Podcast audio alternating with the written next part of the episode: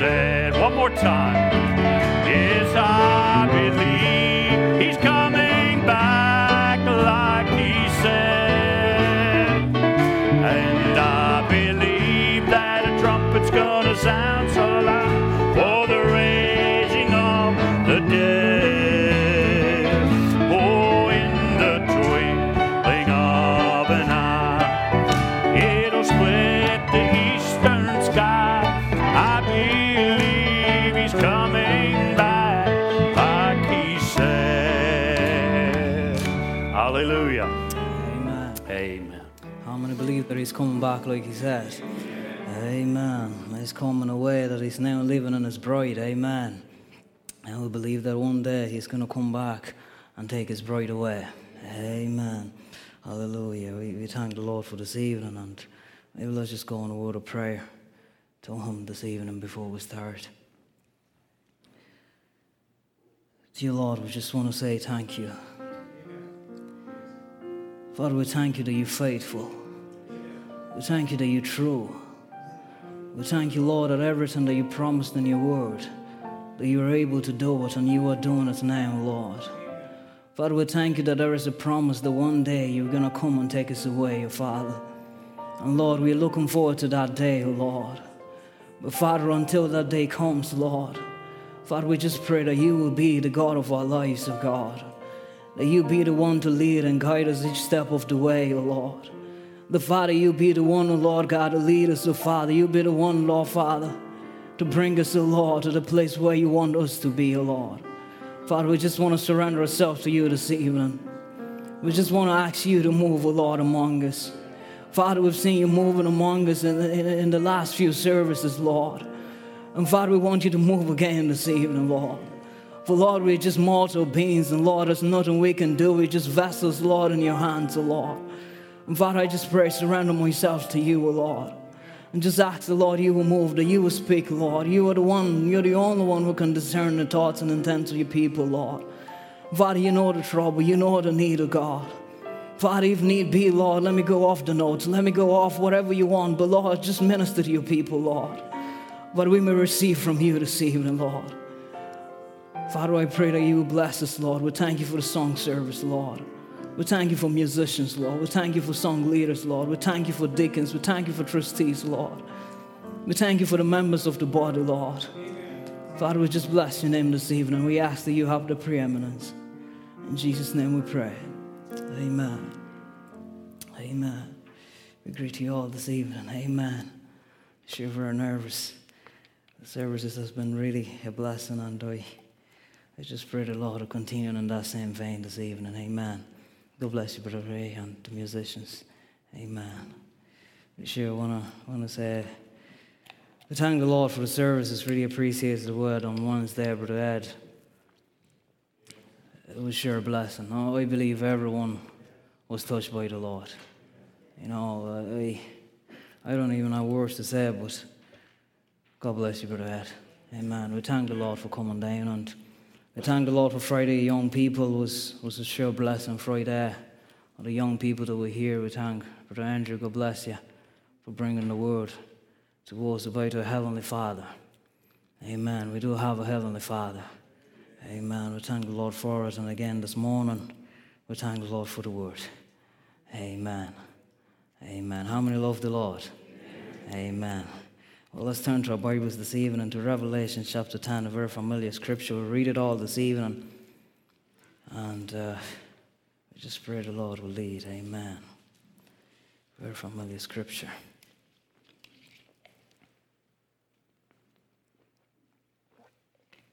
And I saw another mighty angel come down, come down from heaven, clothed with a cloud, and a rainbow was upon his head. and his face was as it were the sun, and his feet as pillars of fire. And he had in his hand a little book open, and he set his right foot upon the sea, and his left foot on the earth, and cried with a loud voice, as when a lion roars. And when he had cried, seven thunders uttered their voices. And when the seven thunders had uttered their voices, I was about to write. And I heard a voice from heaven saying unto me, Seal up those things which the seven thunders uttered, and write them not. And the angel which I saw stand upon the sea and upon, upon the earth lifted up his hand to heaven, and swore by him that liveth forever and ever, who created heaven and the things that therein are, and the earth and the things that therein are, and the sea and the things that therein are, that there should be time no longer. But in the days of the voice of the seventh angel, when he shall begin, to sound, the mystery of God shall be finished, as he declared to his servants the prophets.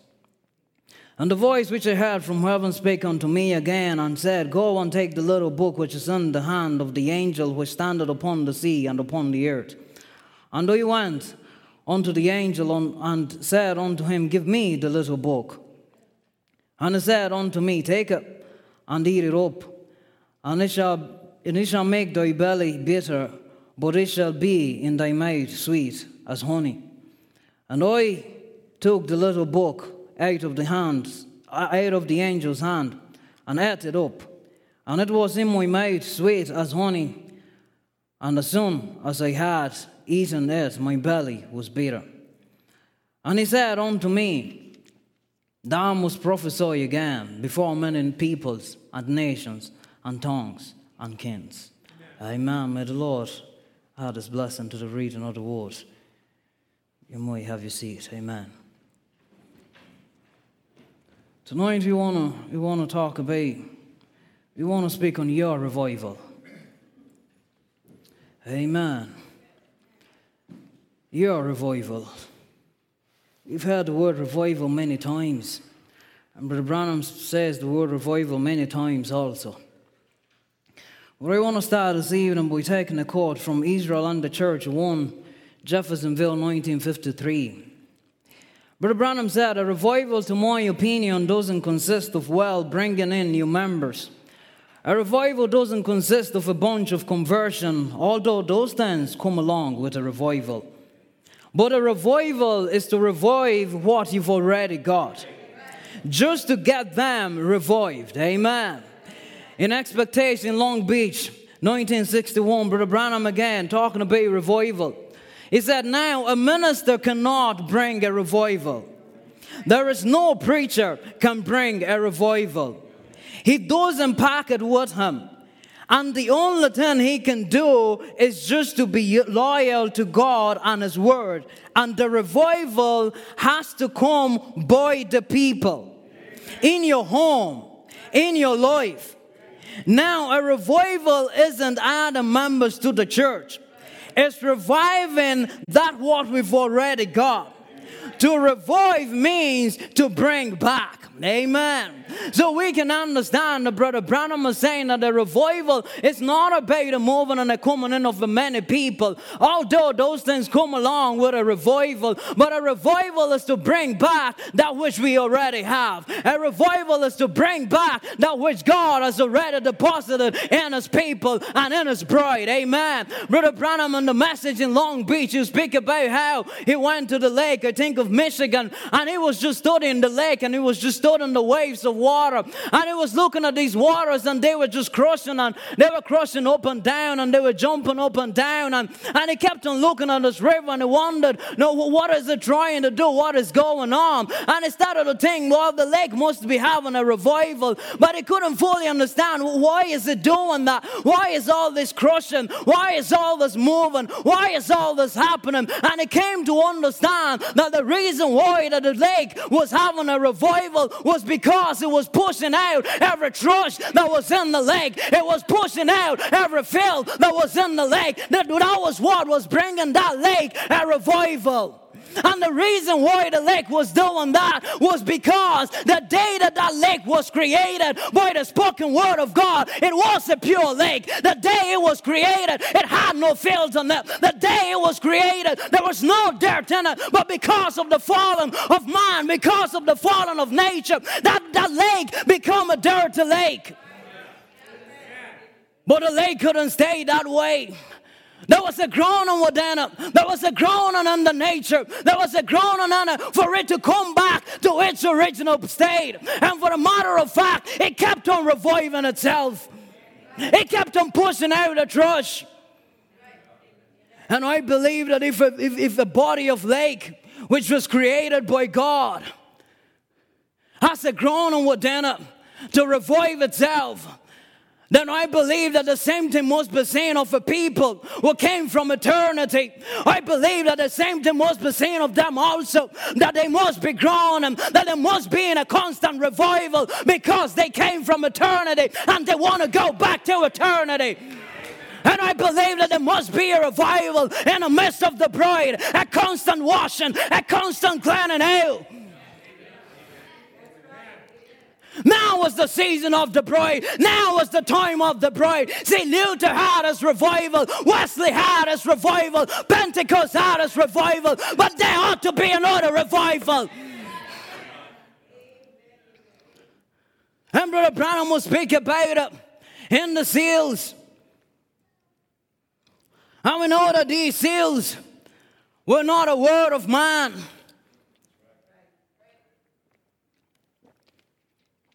We know how Brother Branham will speak about it. Of how he started off by just taking what people have said. And he was just going through them and, and trying to see how the Lord will lead him. But then all of a sudden, that mighty angel, that mighty angel that had a book in his hand, he's the one who came down and started to reveal what those seals meant. That wasn't a word of a man, that was a word that came from above. Because he is the only one who knew what it'll take to prepare a bride for him. Brother Branham didn't know it. It was the angel, it was Christ that came. And it came to him because he was the chosen prophet of this age. Amen. And so, Brother Branham on the seal, on the third seal, Brother Branham speaking the third seal and it says, the bride hasn't had a revival yet. See, there's been no revival there. No manifestation of God to stir the bride yet. See, we are looking for it. Is that it will take those seven unknown thunders back there to wake her up again. And it's that He will send it. He promised it. Now, now watch. And you see, since the time he preached the seals, see, we have been watching and we have heard and we have read from that book. And today we have come to a place that we have understood by that same book that those very thunders that he spoke about was not announced, but Jesus Christ coming down in a people that it was not announced, but Jesus Christ fulfilling the second full purpose of his mystery.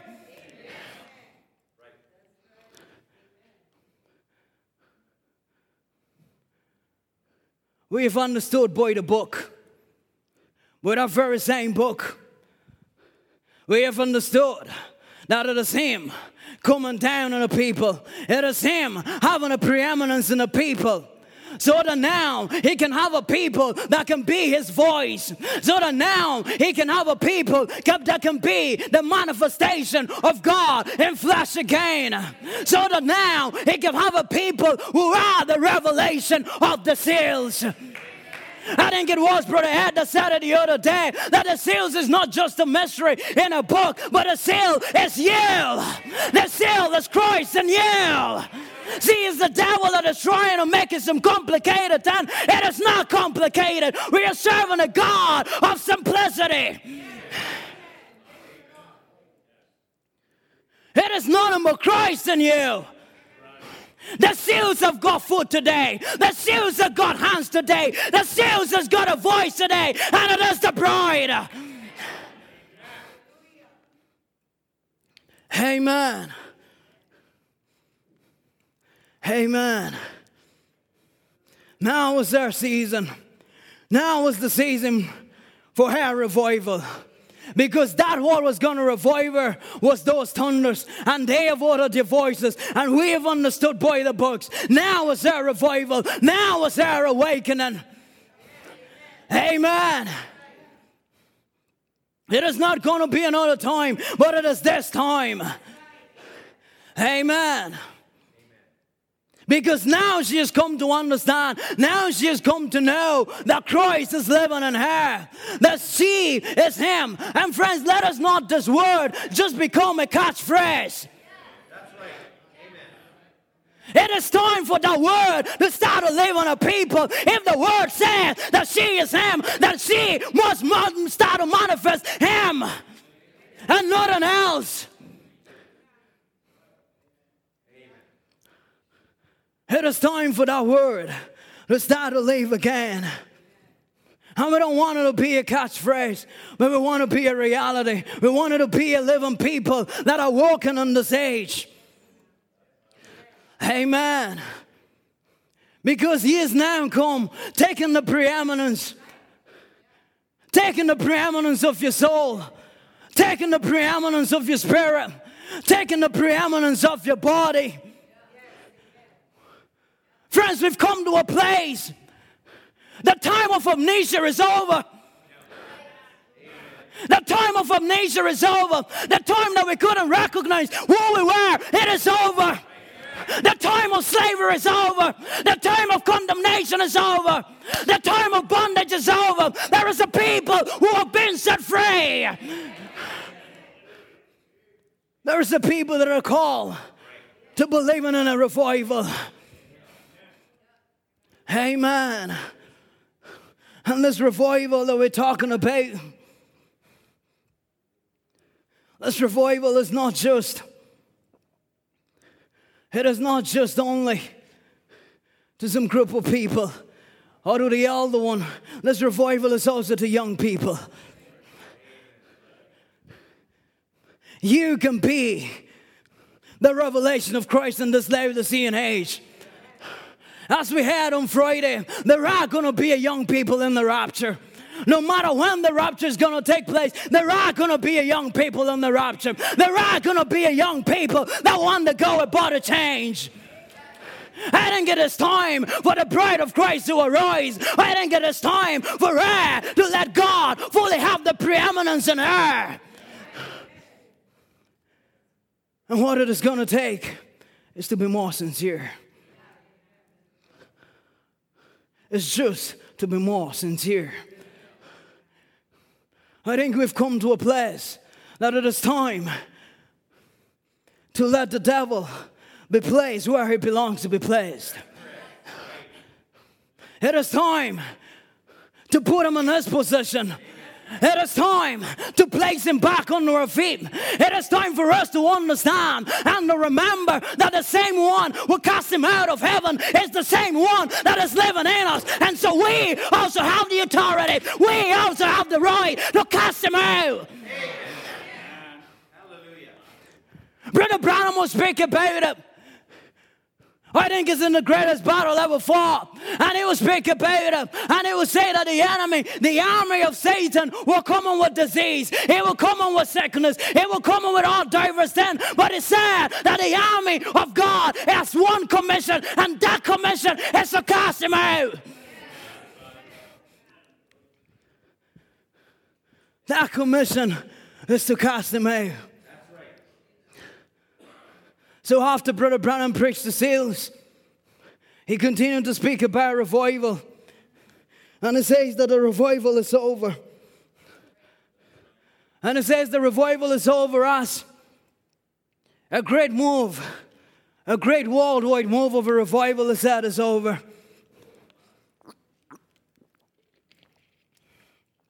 Because now Christ has moved in with his bride. Now they've moved in into a secret place. Now they've moved into the tent. Now they've moved and they've been hidden away. And now the revival is to her alone. It is no more a brick town. It is now a secret. It's your own personal revival. That's why he said at a revival, it is in the people. And Brother Branham will go on and how can I overcome? Now at 63, he's preached the series. Now this is in August 1963, and he's preaching how can I overcome? And I said, I want to take my subject this morning of this. How can I overcome? Now I chose this because that I think that it is time that we should never let the spirit of revival die. He said we've got to keep in revival, constantly revived every day. Paul said he had to die daily that Christ could live. And we must never let the revival, let that revival die within us. Now we've come to a place that the revival ought not to die, but it must be a constant, a daily revival a daily cleaning out, a daily pushing out.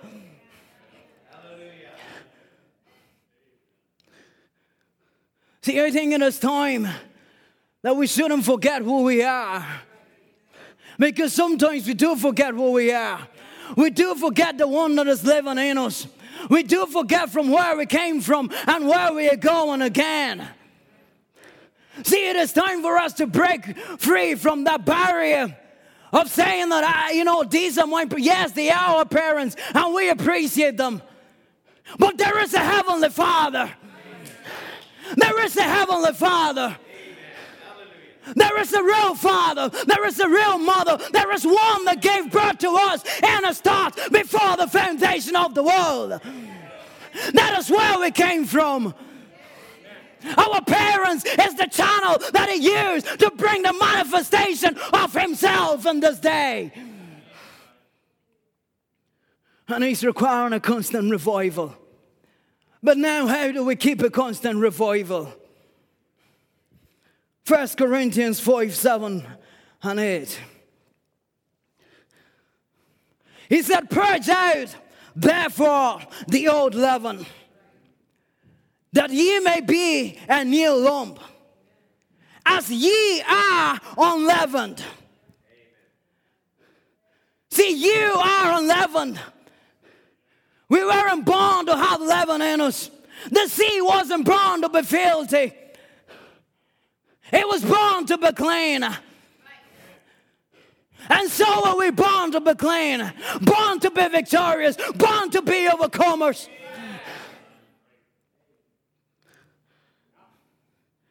For even Christ, our Passover, is sacrificed for us.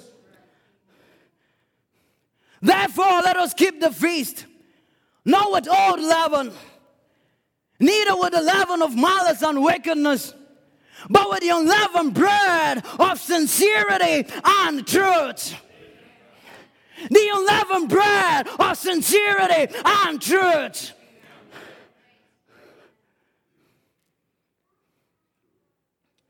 That is what is going to bring always a revival. The sincerity and the truth. See, he's not asking, he's just asking you to be more sincere. See, if we were at our work and our boss asked us for a little extra time or asked us to work a little harder, see, we will put in every effort to do that. We'll put in every effort to please your boss. But, friends, now we're living in another economy. This is the kingdom of heaven. This is the kingdom of God. And He's asking for more sincerity. And I believe that I ought to be our priority. That we will be sincere. That we will continue on this walk with the unleavened bread of sincerity and truth. And friends, there's no, nothing else that is going to be bringing a purging.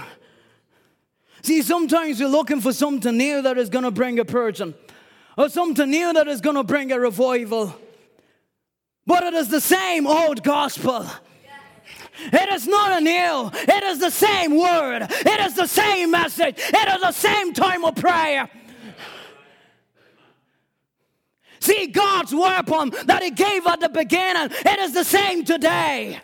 It has never changed. The only thing that is going to defeat the enemy is the word. See, he never updates his weapon. He keeps the same weapon, and it is the word. It's not new. It is the same word. It is the same message. It is the same time of prayer. That is what will bring the revival. That is what will bring the cleansing. Amen. And you see, the reason why the Lord is always asking for a purging, the reason why we must be constantly purged and cleansed, is because whenever God moves, see, Satan also moves. See, Satan doesn't sit back and watch and let God, you know, just go ahead with his program, but he's there to counteract, he's there to fight back. See, Brother Branham was saying in Ephesians in the, in the church age book, in Ephesian church age, chapter 3.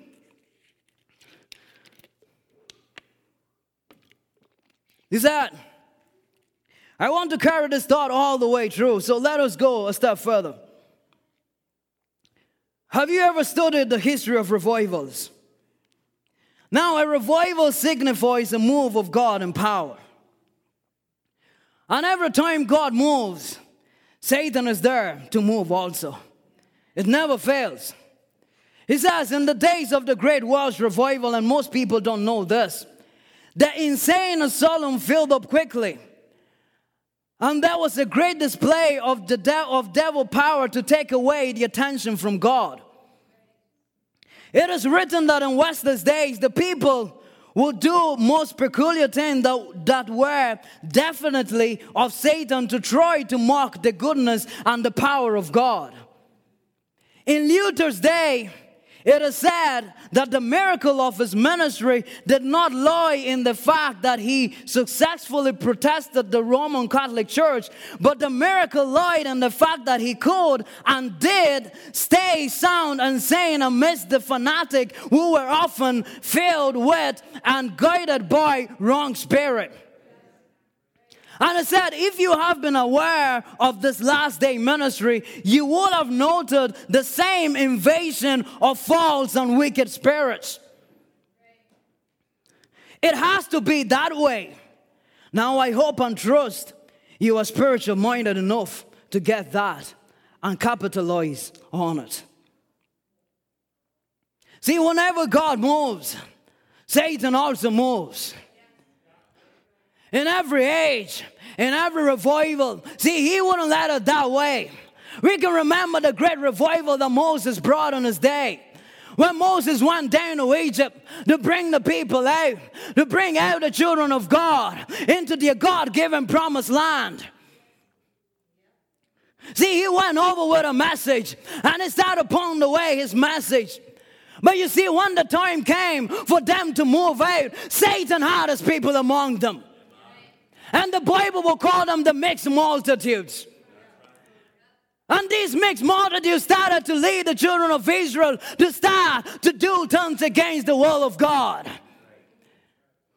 They started to bring them to a place to get them to murmur against the manna that was sent to them. It was a manna that was sent fresh from heaven, but they got them to a place that they started to murmur against the manna. They start to murmur against the word. They start to murmur against the prophet.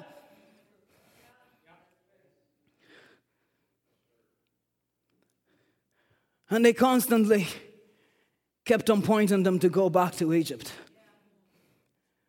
They constantly keep telling them, let's go back. Where is this Moses gone? He's been gone for so long. Let's just go back.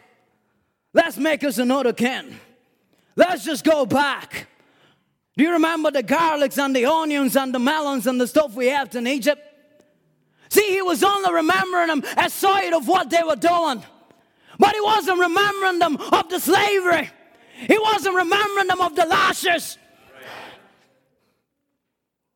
But he was saying to them, Let us go back. Let us go back. And you see, that mixed multitude has not left. He is still in our midst today. He is in the ranks of the message today. And even closer, He's right in you today. And it is that unredeemed flesh of ours. And He's right there, trying to get us to rebel against the Word, trying to bring back our family traits, trying to get us to turn away from the Word, to go back to the world. That makes multitude is still there. But there's a word that has come to set God's people free. See, it was on the day of Pentecost. It was in the days of the apostles when the great revival came. When the Holy Ghost came down. And these people were filled with the Holy Ghost. They were endued with power. And they were given the authority to use the power that was given to them. And surely God was moving among them. But right at that time, the Sadducees started to rise up. The elders started to rise up. The rulers started to rise up. The scribes started to rise up. Persecution started to rise up. Threatening started to rise up. Isn't it interesting when we start getting closer to the Lord, when the Lord start bringing the word, in a way that is drawing us closer, that is preparing us to be ready for a rapture. Isn't it interesting how, in that very moment, there is trouble in the home? In that very moment, sickness strikes the home. In that very moment, here comes the devil and try to rob away the joy, try to rob away the peace. But you see, these disciples, see the purpose in their heart that they were going to keep the revival going. See, they were not going to stop. They were not going to look at some people who were just trying to bring some threatening. They were just going to keep the revival going. They were not turning back. They were not retreating. They were going all the way. And when the threatening came, and when the persecution came, they were cast into prison. They were beaten. They were sent out. And when they came out, they gathered themselves together.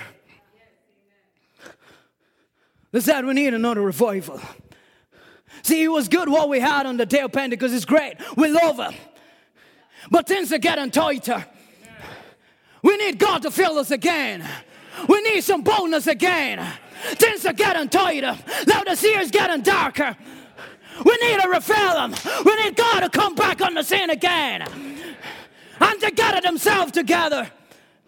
And the Bible said that they came together again in one accord. See, on the day of Pentecost, they came together in one accord, and something happened and they can look back to it and say, if we come back together in one accord, something is bound to happen. I tell you, bread of Christ, if we come back in one accord, something is bound to happen. Every feeling is bound to happen. And they came together And the Bible says in Acts chapter 4 24, it says, And when they had heard that, they lifted up their voice to God with one accord and said, Lord, thou art God, which has made heaven and earth and the sea and all that in them is. Who by the might of thy servant David said, why did they hate and rage? And the people imagine a vain tent. The kings of the earth stood up, and the rulers were gathered together against the Lord and against his Christ. For of the truth against thy holy child Jesus, whom thou hast anointed, both Herod and Pontius Pilate with the Gentiles and the people of Israel were gathered together. for to do whatsoever thy hand and thy counsel determine for them, for determined to be done. And now, Lord, behold your threatenings, and grant unto thy servant with all boldness they may speak thy word. By stretching forth thine hand to heal, and the signs and wonders may be done by the name of thy holy child Jesus. And when they had prayed, the place was shaken, where they were assembled together, and they were all. Now, notice, they were all. I always like to stop at the word all because there is something about all. Because when it says all, it means all. It means all the people that came in one accord. It means all the people that gathered together. And when it says all, it means all that is in here, all that is streaming. When they came together. Hallelujah. All. They were all filled with the Holy Ghost. Now, does that mean they didn't have the Holy Ghost? They had the Holy Ghost. But that was a refilling. So they were all filled with the Holy Ghost and they spoke the word of God with boldness. Amen. And I believe that if there is a place that we can go, if we can come on one accord, and there is a place that we can go, that we can have boldness, if there is a place that we can go and we can have a refilling of the Holy Ghost, then I believe that we ought to be a people that never ought to let the revival die. Hallelujah. Because when the threatening comes, there is a place that we can go. When the, when the threatenings come, we know that we have a heavenly Father.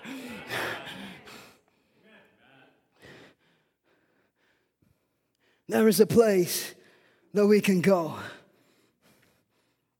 And I believe tonight, see, when they gathered together and they prayed, the Bible said that the place shook.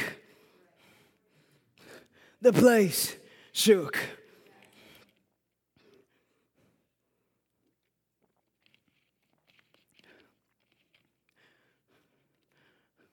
The place shook when they came together and prayed. And I believe that we can have a shaking tonight. See, because the sea, he's constant, constantly in a shaking. He's constantly in a revival. He's constantly pushing out. And I believe that we can have a shaking tonight. I believe we can have a shaking tonight, not of these four wall corners, but a shaking of this temple, of this temple that has been made of God. We believe, I believe that we can have a shaking. I believe that we can shake off any stubbornness as we had this morning. I believe we can shake off any pride. I believe we can shake off any malice. We can shake off any lust. We can shake off anything that the enemy has tried to put upon us. I believe that we can have a shaking tonight. This is your revival.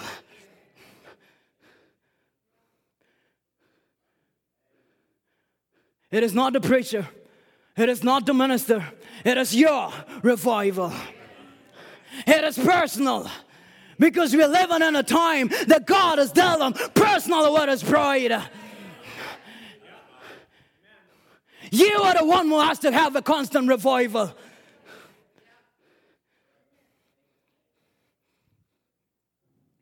Don't expect to come to church to have a revival. He said it is in your home. You spend more time at home than you spend in church. So if you're waiting just for revival in church, then you are the kind that is going from one revival to another revival.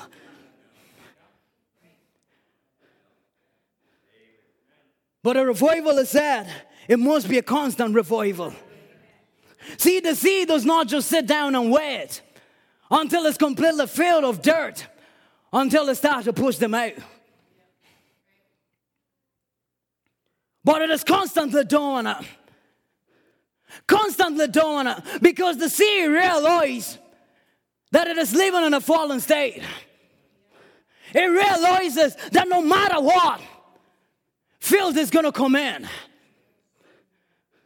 And whether you're on top of the mountain or whether you're down in the valley, the revival must always be there. Because regardless of what, you are living in this world. Regardless of what, you're rubbing shoulders with the world.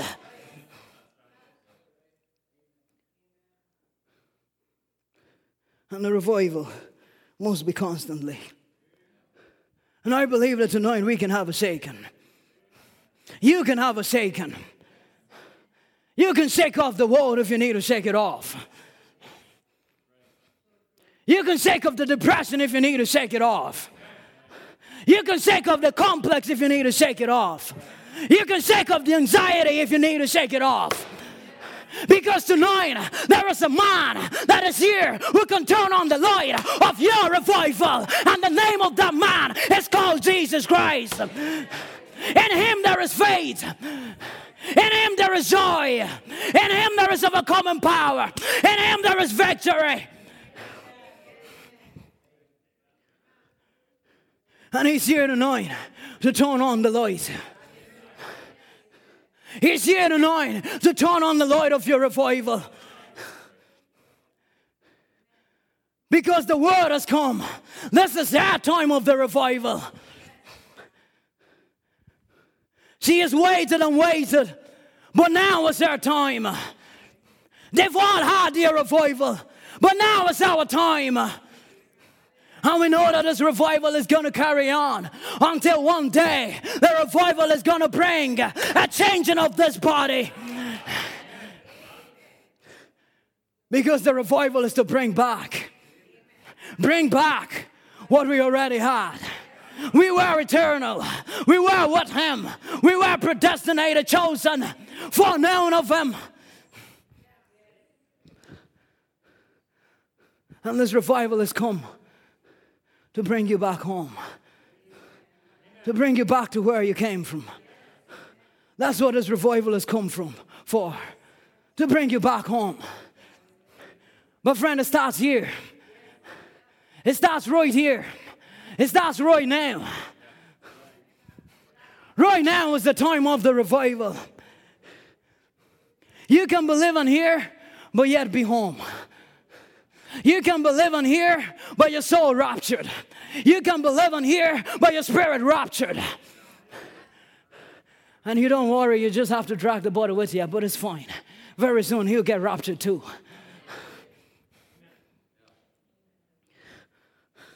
Oh, friends, there's coming a day. Oh, when sorrow will be over. There's coming a day. Oh, my friends. I know some of you young people are saying, oh, wait a minute, I need to get married. you know, that's what my sister said to me. Say, you know, just let me get married. Because she want to put on the nice wedding gown and, you know. She said, if you just get married and then the rapture can take place, it's fine. Oh, but friends, even if we don't get there, I want to go home. There is a place of rest, friends. There's a place of perfect peace.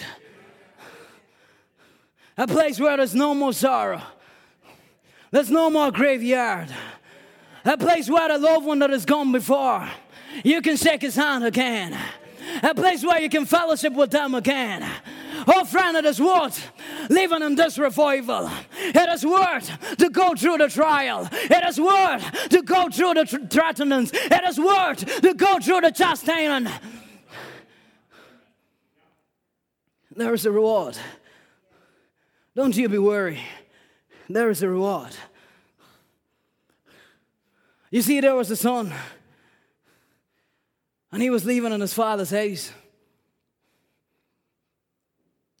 See, in his father's house, he had everything. But there came a time that he wanted to leave and go and live his own life. He wanted to leave home and he wanted to go. And so he asked his dad and he said, Dad, I want you to give me all that is mine because I am leaving. And surely dad must have been sad. But however, dad couldn't stop his son. See, our Heavenly Father has given us the free will. And whatever decision you make, He's not going to stop you. If you want to leave home, He'll let you leave home. If you want to stay home, he'll let you stay home. But his son decided that he wanted to leave home. And so daddy gave him everything that he had and, and belonged to him and he left. And Brother Branham would dramatize it of how his friends would have come over and kept on telling him about the great towns there was in the city. And all the big towns in the city. And surely he wanted to go out and test off them. And so finally he took his bags and walked away with his friends. That sounds like many of us. That sure sounds like me. And he left home and he went his own way. But not long after he left, surely the very first days of his, of his days out of daddy's home were looking great. Surely he must have looked at this and said, Really, this is life. This is enjoyment, this is peace, this is great. But not long after that, things started to change. Not long after that, the resources started to run out. Not long after that, poverty started to set in.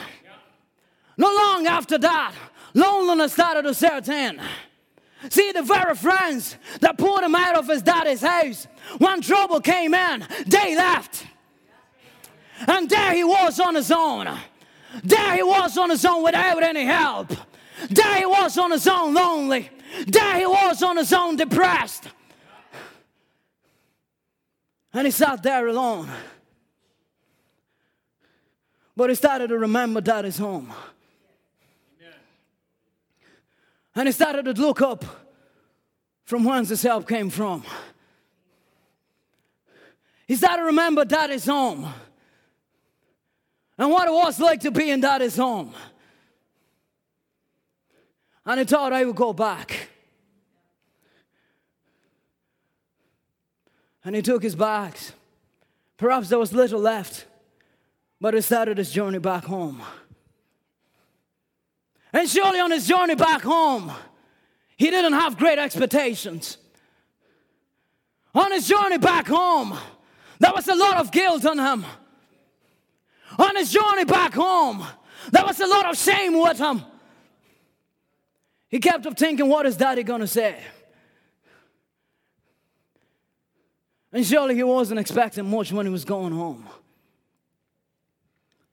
He thought, I'll just go home and I'm just going to ask him to be a servant. I don't want anything more than that. But little did he know that on his journey back home, there was something that was awaiting for him. On his journey back home, there was a revival that was awaiting for him. Because the original state of that boy was a son. His original state was a daddy son. He was born of God. And there was a revival awaiting for him. And the Bible says that when dad saw him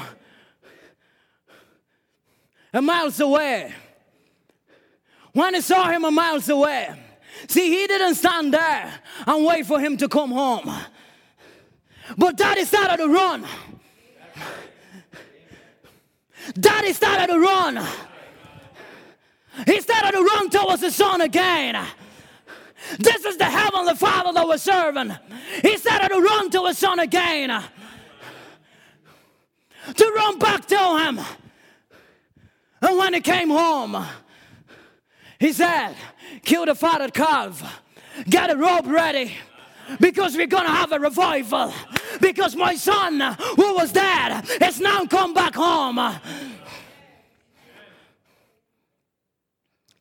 And I don't know, perhaps if there's a prodigal in here tonight.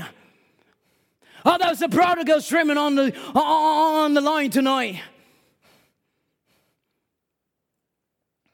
That you don't feel like going back home because there's a lot of shame and there's a lot of guilt but I want you to know that there is a revival waiting for you. Because there is a predestinated seed that is in you. You see, the very thing that is making you crave to go back home is because you have a seed in you. That is what is drawing you back home. That is what is pulling you back home. And he's got a revival waiting for you. He's got a robe that is waiting for you. He's got a ring that is waiting for you.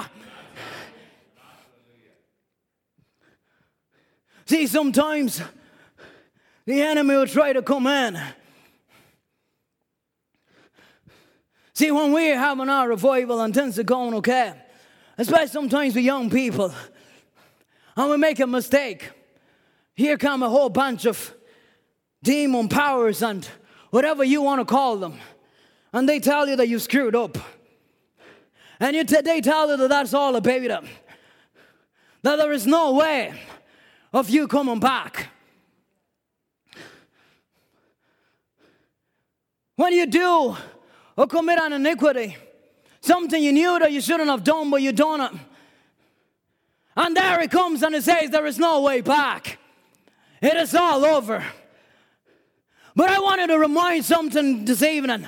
Oh, I want you to remind him something this evening. That you see the cross has something in it as well that he was bruised for your iniquity.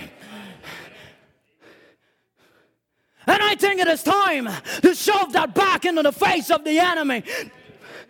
That he was bruised for your iniquity. That even there is an iniquity, he was bruised for. You don't have to stay there. You can have your own revival. So the little boy went home.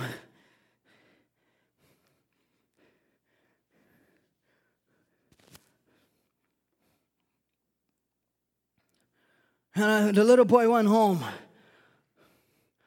And he was placed back in his original position as a son.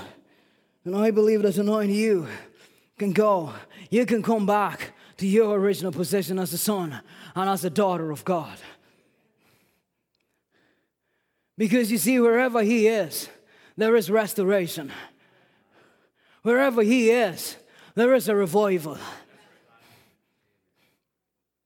And He is here tonight. He is in this building this evening. See, I think it is time for us to rise up out of the chicken coop. If even we are in the chicken coop. If we are in there, it's time to rise up. You have been given eagle wings. You don't have to stay in your loneliness. You don't have to stay in your depression. You can soar above that. And even if you are an eagle and you have been soaring and you have been defeating every enemy, tearing down every wall, breaking down every chains. See, the eagle himself come to a place that it needs a revival. No matter how great the eagle is, is the greatest bird. It can soar the highest. But yet, it comes to a time that it needs its own revival. There is the story of the eagle, of how the eagle comes to a point where the beak starts to bend. It comes to a point where the talons are not able, are not sharp as it was to grab the prey. It comes to a point where the feathers, because it is growing old, they become heavy and they become stick to the chest that it cannot fly as high as it wants anymore. And at this point, the eagle comes to a place that it must make a decision. He must make a decision to say, Am I going to quit and give up and perish? Or am I going to go and have a revival? And you see, sometimes a revival does not always come with rejoicing. Sometimes a revival comes by you going down on your knees. A revival sometimes comes by repentance and tears. A revival sometimes comes by separating yourself from evil. A revival sometimes comes by the chastening of the Lord. And so the eagle has to make a decision. And he goes up on a mountain top. And there on top of the mountain, it starts to beat, beat his beak against the rock. It starts to beat it against the rock. I'm beating against the rock because it knows that there is still a 20% that it can still give. It knows that that is not the end of it. It knows that there is more to come. Because there is a nature in it that tells it that there is more to come. And he goes and he starts to beat his beak and beats his beak until the beak is broken and a new one comes up. And after the beak comes, he starts to take off his talons and take them all off and wait till new talons comes. And once the talons comes, it starts to pluck up the feathers and to pull out the old feathers and to pull out the old rugged tents. Why? Because it is wanting a revival. It is wanting to go back to its original place again. And it started to pluck out all the old wings. And friends, sometimes we ought to stay there. When we go down on knees, we ought to stay there and wait. Wait don't be quick to leave. Wait. If it doesn't happen that night, come back the next night and wait.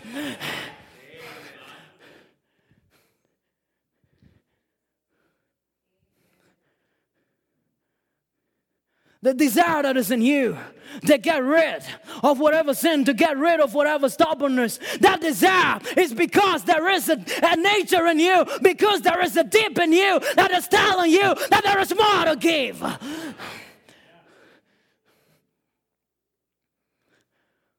When you go that way, keep beating on that rock. Don't worry, the rock will not break. Keep beating on it. Keep beating until all the pride is gone. Keep beating until all the malice is gone. Keep beating until all the differences are gone. Keep beating until all the hatred is gone. Keep beating on that rock.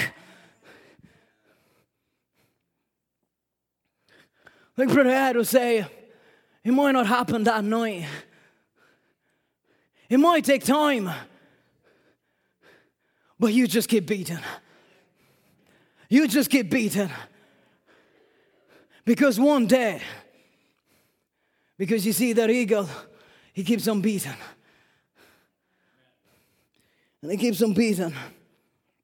And he waits until he gets some set of wings.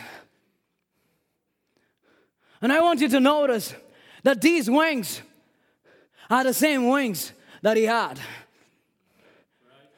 See, these wings are not the, you know, the, the, the, old wings that he had were taken off of it and there were new wings plugged on it. They were the same wings. See, the beak was not, it might have been plucked out, but it just grew out. It was in him. The talons, they were already in him.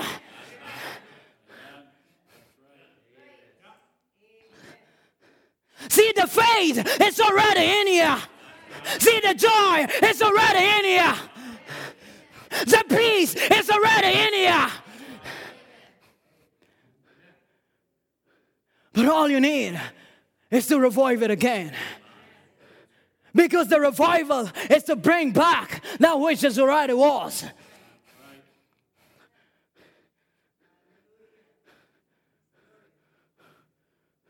And he gets new wings. Not new wings, but the ones he had just revived. The faith you had just revived. All the clocks of doubt, all the clocks of fear, just pushing them away. The only place that you can push them away is when you get there. When you get on your knees. When you are at the altar in your home. That's why he said the revival is in your home. That is why you revive the faith. And you come to church and you get more of that revival. And you feel it more. And the word comes and it encourages you. See, the word must be something that must be pushing you for more of God. It must be something that you come to get a, a, charge and go back home and keep fighting the enemy and go back home and keep slaying the enemy and go back home and keep breaking the chains.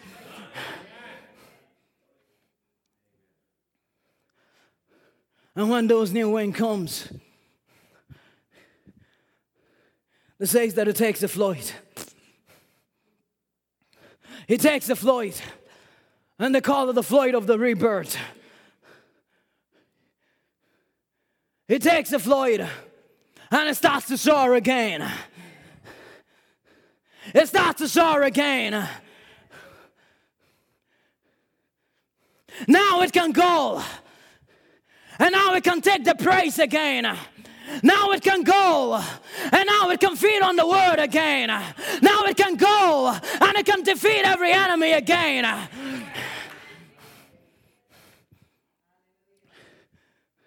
And the Bible says, not the Bible, but the story of the eagle, says that after that, it leaves for another span of 30 years. Another span of 30 years. But friends, when the bride of Christ come to that place of the revival, where the word of God has been born in her, when she is constantly reviving that word that is in her, she comes to a place that she does not live for another 30 years. She does not live for another 50 years, but she lives through? To eternity. See, this revival is what is going to place you into eternity. Nothing else is going to do. It is the word that is going to do. It. See, he knew what was going to bring us into that. And that is why he sent a message. That is why he has revealed those seals to us in this last age. That is your revival. That is the revival of the bride. And this is our time. This is your revival. It is my revival.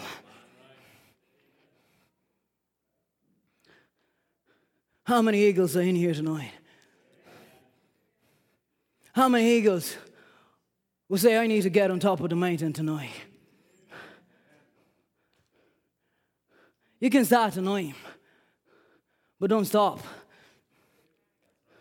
Don't stop. Keep beating. If you need to go on a mountain, go there and just get beaten. You are bound to go to that place. There is a fountain that is flowing. If you're sitting here tonight, or you are a prodigal son tonight,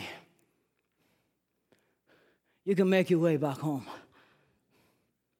You can make your way back home. You don't need to stay there. You don't need to keep on eating the swine food. You don't need that. There's a better food. There is a way better food than that. There are many people who have had that swine food before. Oh, you have. And I tell you, there is a better food. You can make your way back home. Don't worry. The Heavenly Father is not going to stop pointing out your faults. He's not going to stop pointing out your wrongs. See, when the prodigal got home, see, daddy never spoke about him leaving. Daddy never spoke about, you know, any of the things he done. Daddy just said, bring in a new robe. Daddy said, let's have a feast. Let's rejoice. Let's praise his name. Let's give him glory. Because my son has come back home. And when you have had a revival, then you can give him glory. Then you can give him praise. But even before the revival comes, you can start praising him. That was a little quote I read the other day. It wasn't from the message, but I believe some of you read it already. And I may not be able to repeat it the exact same way. But it's said that if the Lord hasn't opened the door yet, you start praising him in the hallway. See, you start praising him in the hallway even if he hasn't opened the door yet. You start giving him glory because he's going to open the door. The time we don't know, but he will open the door. The time of the border change we don't know, but he will open the door. And I think we ought to start praising him. We ought to start giving him glory. We ought to start living in a place of a true and a genuine revival.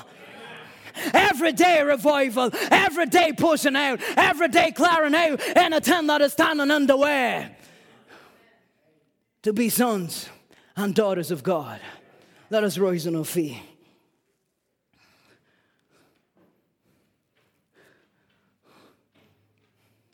We ask the musicians to come this evening.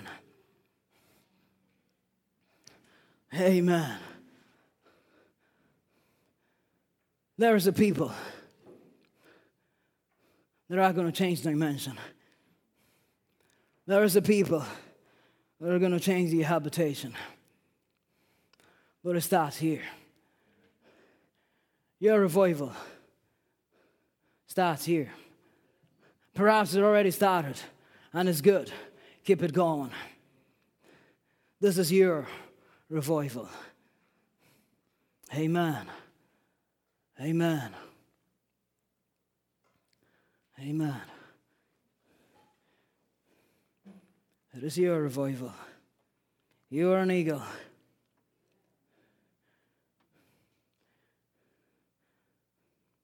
And you can soar higher than you want. I don't know what's on your heart, Sister Naomi.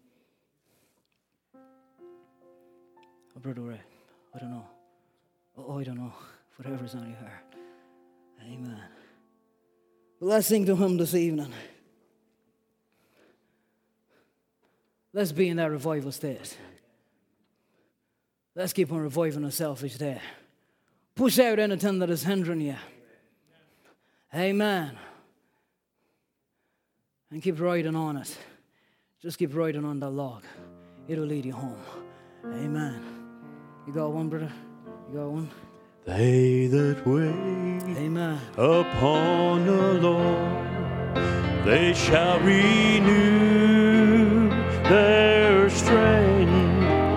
They shall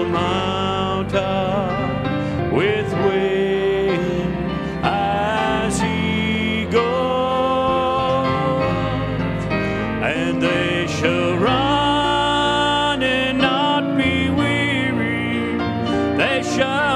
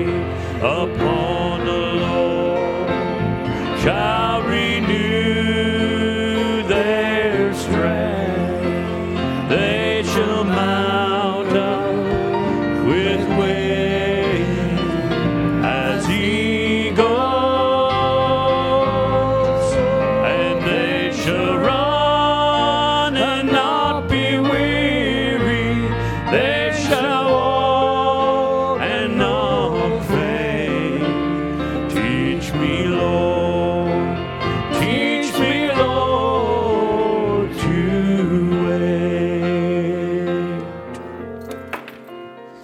You know, there was one time a revival going on. And you know, there was the people that came down to see the revival. And when they came down to see the revival, you see, they were looking for it. And they were wondering, where is this revival? And you see, there was a man that was standing, and you think he must have been a policeman or something or so. And he was standing there, and they thought, well, he must be the law of the country. So perhaps we will go to him and we will ask him about the revival.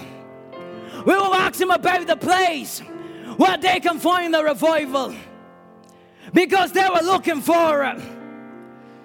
And they went to the man and they asked him, We've had a revival in this country, we've had a revival in the city, and we want to ask the question where is the revival? And the man looked unto him and he said unto him, You were looking at it. You were looking at a revival. And I believe that tonight there is a people here that can say that we are looking at a revival. It is your revival. You are the revival. When the world is looking for a light, you are that light.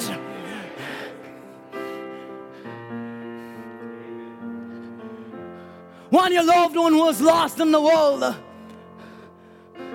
is looking for Christ and trying to find what can I look unto? You are the one.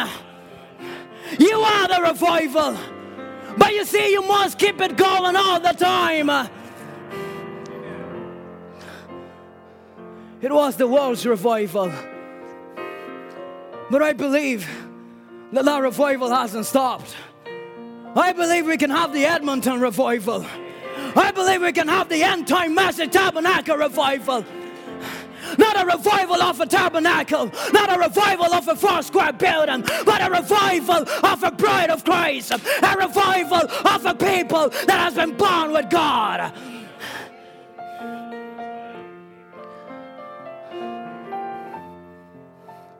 This is your revival. There is coming a day that we are going to take a flight, that we are going to leave this place. Brother Branham will talk about it. And he'll say, for this journey, you don't need to pack up for it. See, when you were going on a journey, you pack up your, your, your suitcases and you put in your clothes and you put in whatever you need because you're going on a journey. But Brother Branham said there is another journey that we're going.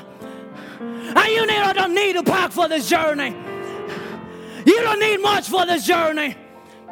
All that you need for this journey is the token. All that you need for this journey is the Holy Ghost.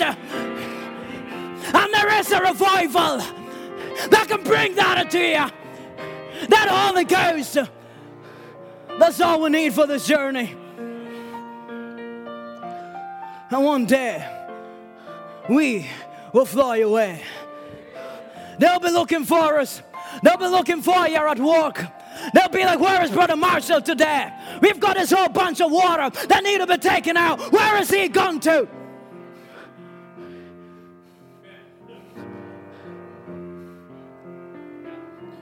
Brother Mark, they'll be looking for you at the airport. What is all this lockup going on? Where is Brother Mark? Brother Andrew, they called you to come and fix the stuff in your home. Where is Brother Andrew? The plumber did not show up. Brother Ed, Brother Moses. Sister Cheryl, Brother Marion, Brother Ray.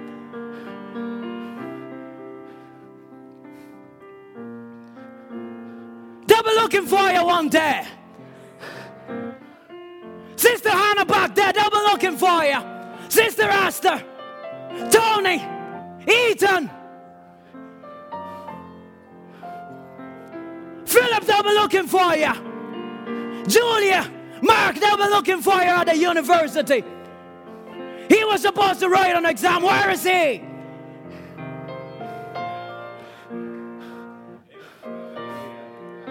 Brother Kevin, Brother Menashe, Brother Ron, Brother Tito back there, Brother Norbert, they'll be looking for you. Brother Simon, Sister Pramila, Sister Edith, they'll be looking for you. Tim, open the balcony there. Sam, they'll be looking for you. Kezia, they'll be looking for you. Where are they gone to? Savannah, they'll be looking for you. Dwayne, they'll be looking for you. Sister Rachel, they'll be looking for you. Sister Sarah Walker, Chuck, they'll be looking for you. They gone? Brother Jake, they'll be looking for you. Sister Elisa, they'll be looking for you. Where are they gone? You streaming, they'll be looking for you. The revival has taken another step. Revival has moved into another dimension. It is a real revival. It is a true revival.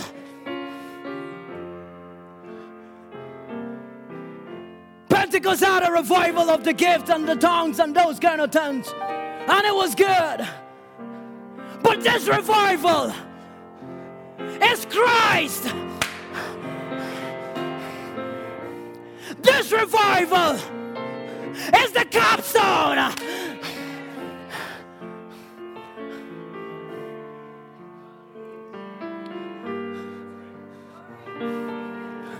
I think there ought to be a people. There ought to be rejoicing.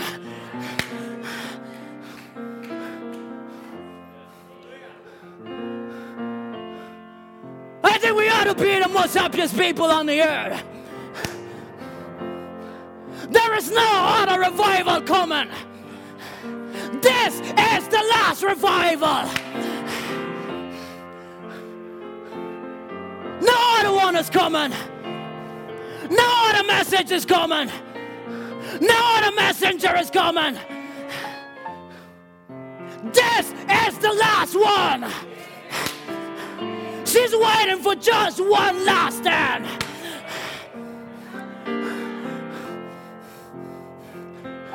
Her soul has been redeemed.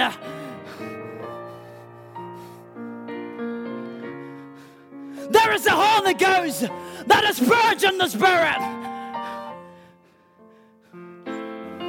She's waiting for just one last step. She's waiting for just that body to take a change. No more gray hair.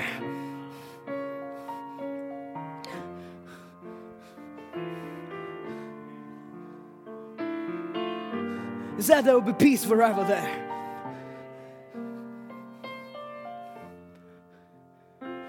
His word. Walking this journey. Friends, Paul would have loved this age. Elijah would have loved this age. Elisha would have loved this age. Isaiah would have loved this age.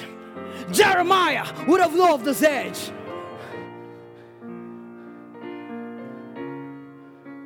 But God placed them all on a different age. And He said, For this age, I'm going to have you. For this age, I'm going to have you. Why did He put you here? Because He has confidence in you. Don't beat yourself down. He has confidence in you. He put you here, the darkest, the most wicked one, because He knows that you are gonna make it.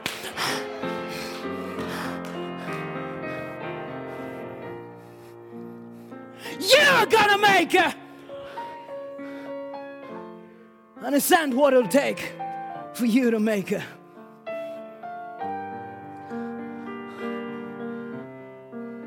Keep pressing on, brother. Keep pressing on, young people. Keep pressing on, dad. Keep pressing on, mom. Keep pressing on, son. Daughter, keep pressing on. Don't quit.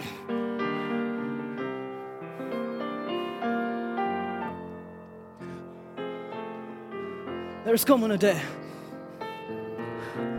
It's Night for Brother Ed to come. coming a day when no harm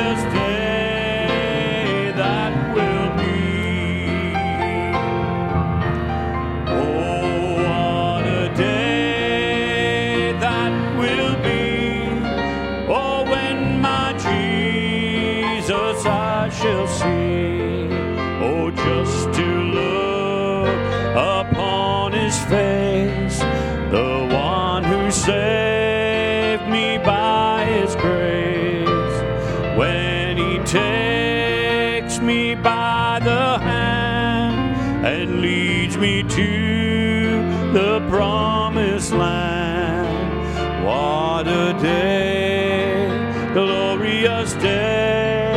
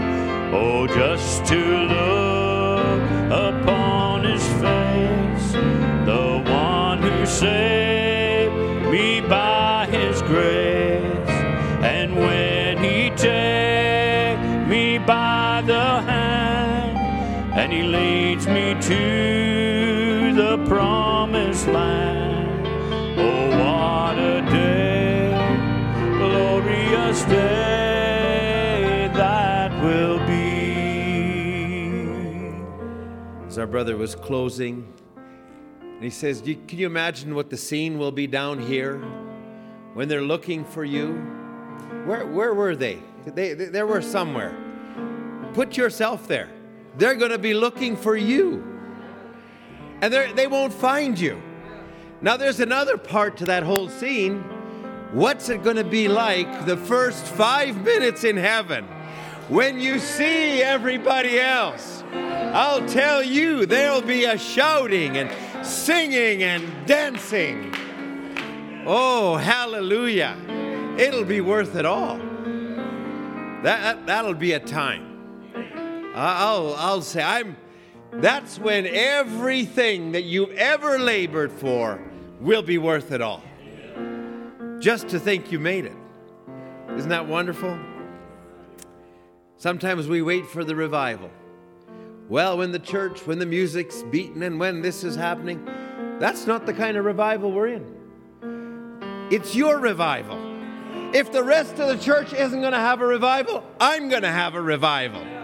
And the revival isn't just when I get here, although it's good when I get here. But I'll tell you what, I enjoy it. It's the open book revival. When I get up in the morning, I'm not thinking, oh man, I got to read. No, I pick it up and I go, what scripture will the Lord make real to me today? What message will I read? And at what moment will He drop a little nugget in? And make himself more real and recognize I am walking just like Christ walked. He's walking in me. That's the revival. It's your revival. When you wake up tomorrow, you can have it. Don't wait for somebody. We, oh, when somebody's saying, no, it's mine. Nobody can have it but me. I, I tell you what, I like that. You know, there was a time when Brother Branham, I, I won't speak much, like I, I enjoyed the word. I enjoyed the admonishment. But Brother Branham was talking about a time he was in church. And he says, I was sitting there in the seat of the scornful, he called it. And he says, You know, I, and I had been telling my church all along, and you know, there, there's there's this this this this platform, and there's a little Pentecostal group, and those people. I, I never. He is a Baptist background. I never did believe in them people dancing the way they did. He said. And there was a little lady came up here to play the piano, and she was going to play a special, beat on a little timbals on a washboard, and some of them beat on a tin can. And he says, and I was very much a critic of it. So before you, before somebody gets a little passionate or a little wild, don't, don't say anything until you can jump in. And he says, I was just a little bit critical of it. He says, and this woman began to play a special. She got to playing. A lady got to doing this. And all of a sudden, a little blonde headed girl started jumping out there on the floor and began to dance in the spirit. And he says, Now, will you look at that? now he says, I was sitting there not knowing better. I wasn't saying anything, but in my heart, I was thinking that. And I watched her there for a while and I says, Hmm, I wonder if there's any scriptures for that. And then all of a sudden he says, I thought of the children of Israel when they crossed the Red Sea and they saw their enemies dead. And I remembered Miriam picking up a tambourine and shouting and dancing. And I thought of all the daughters of Israel following her. And he says, I was, I was thinking of that, I thought of David. There he is, his sweetheart sitting up there behind the fan, fanning, and her cute little boyfriend David out there, and he started dancing. and she kind of despised him. And he says, Now, if you don't, he thought of all of these things, and you know, there's only one thing the matter. I don't have enough victory, he said. That's the only thing. And he says, So you know what I started doing? He says, I started tapping my my foot. Tapping. You want to have a revival? Sing a song. If you can't sing it around anybody, sing it in your car. Sing it wherever you can. You want to have a revival? Just put on some music. Put on a tape. Spend a little time in prayer. You want to have a revival? He says, Here I was. I started tapping my foot a little bit. And the first thing you know, and he says, God is my judge. I was out there on the floor dancing with that girl. Now, whoa, wouldn't that cause a few heart attacks here? I love the part of the old eagle. Don't you love that, Brother Harold? Within that eagle is everything. David never lost his salvation, but he lost the joy. I think that, that we ought to have that revival, don't you? Tomorrow morning when I wake up, I, am not around anybody, but I can wake up, I can talk to the Lord, I can sing a song, I can read the Bible, I can talk. Whatever the day holds, I don't know what it holds, but it's an opportunity to walk with God. I'll tell you what, it's not a dread, it, it's a rejoicing. You know what? They're going to ask one day, where'd they go? And it's just like I go to this little pond and there's all these geese. You know, and I, I, I walk there sometimes. They're not there anymore. Where'd those geese go? But you know what those geese do first? They start to gather together. They start to form circles and have a revival. They start to, you know, do it. I, we, oh my, I'm talking. We were in Saskatchewan, and, and you've seen the snow geese when they come through Saskatchewan. There's, the fields are full of them. Well, we were out visiting some people in Saskatchewan. We're coming back, and there's a field. I just couldn't take it. I stopped the car, some people in the car. I ran out in the field. I don't know how many thousands of geese they were, but I watched them as I was running towards them. They didn't sit still. They started to fly. And they and I'll tell you what, I got all those geese flying in a circle. I'll tell you what, the word ought to excite you. The word is working mightily in me. I think we ought to be able to be the happiest people. The only thing you need is a little more victory sometimes. Get in the word. It's an open book revival. There's something new every day. God makes something more real. Well, let's sing When the Redeemed Are Gathering In. I tell you what, it's time to go home. And I'm going to have a good time doing it. It's not all drudgery. Yeah, there's a battle, but it's worth it. I'll take it. Whatever it is, it's worth it. Everything. I am thinking of the rapture in our blessed home on high when the redeemed are gathering in, and how we'll raise a heavenly anthem in that city in the sky when the redeemed are gathering in.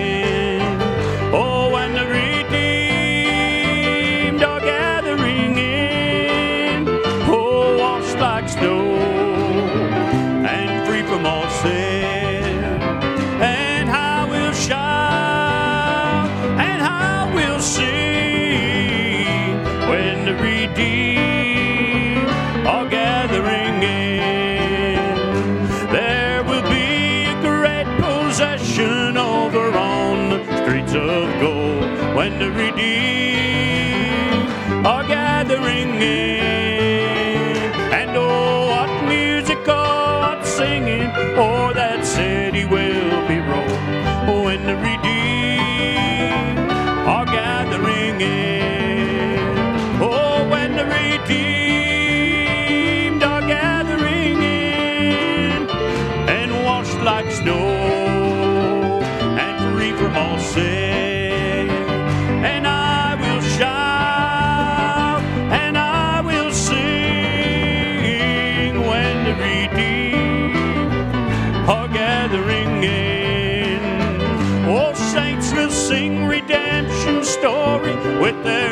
Voices clear and strong. When the redeemed are gathering in, then the angels all will listen, for they cannot join that song. When the redeemed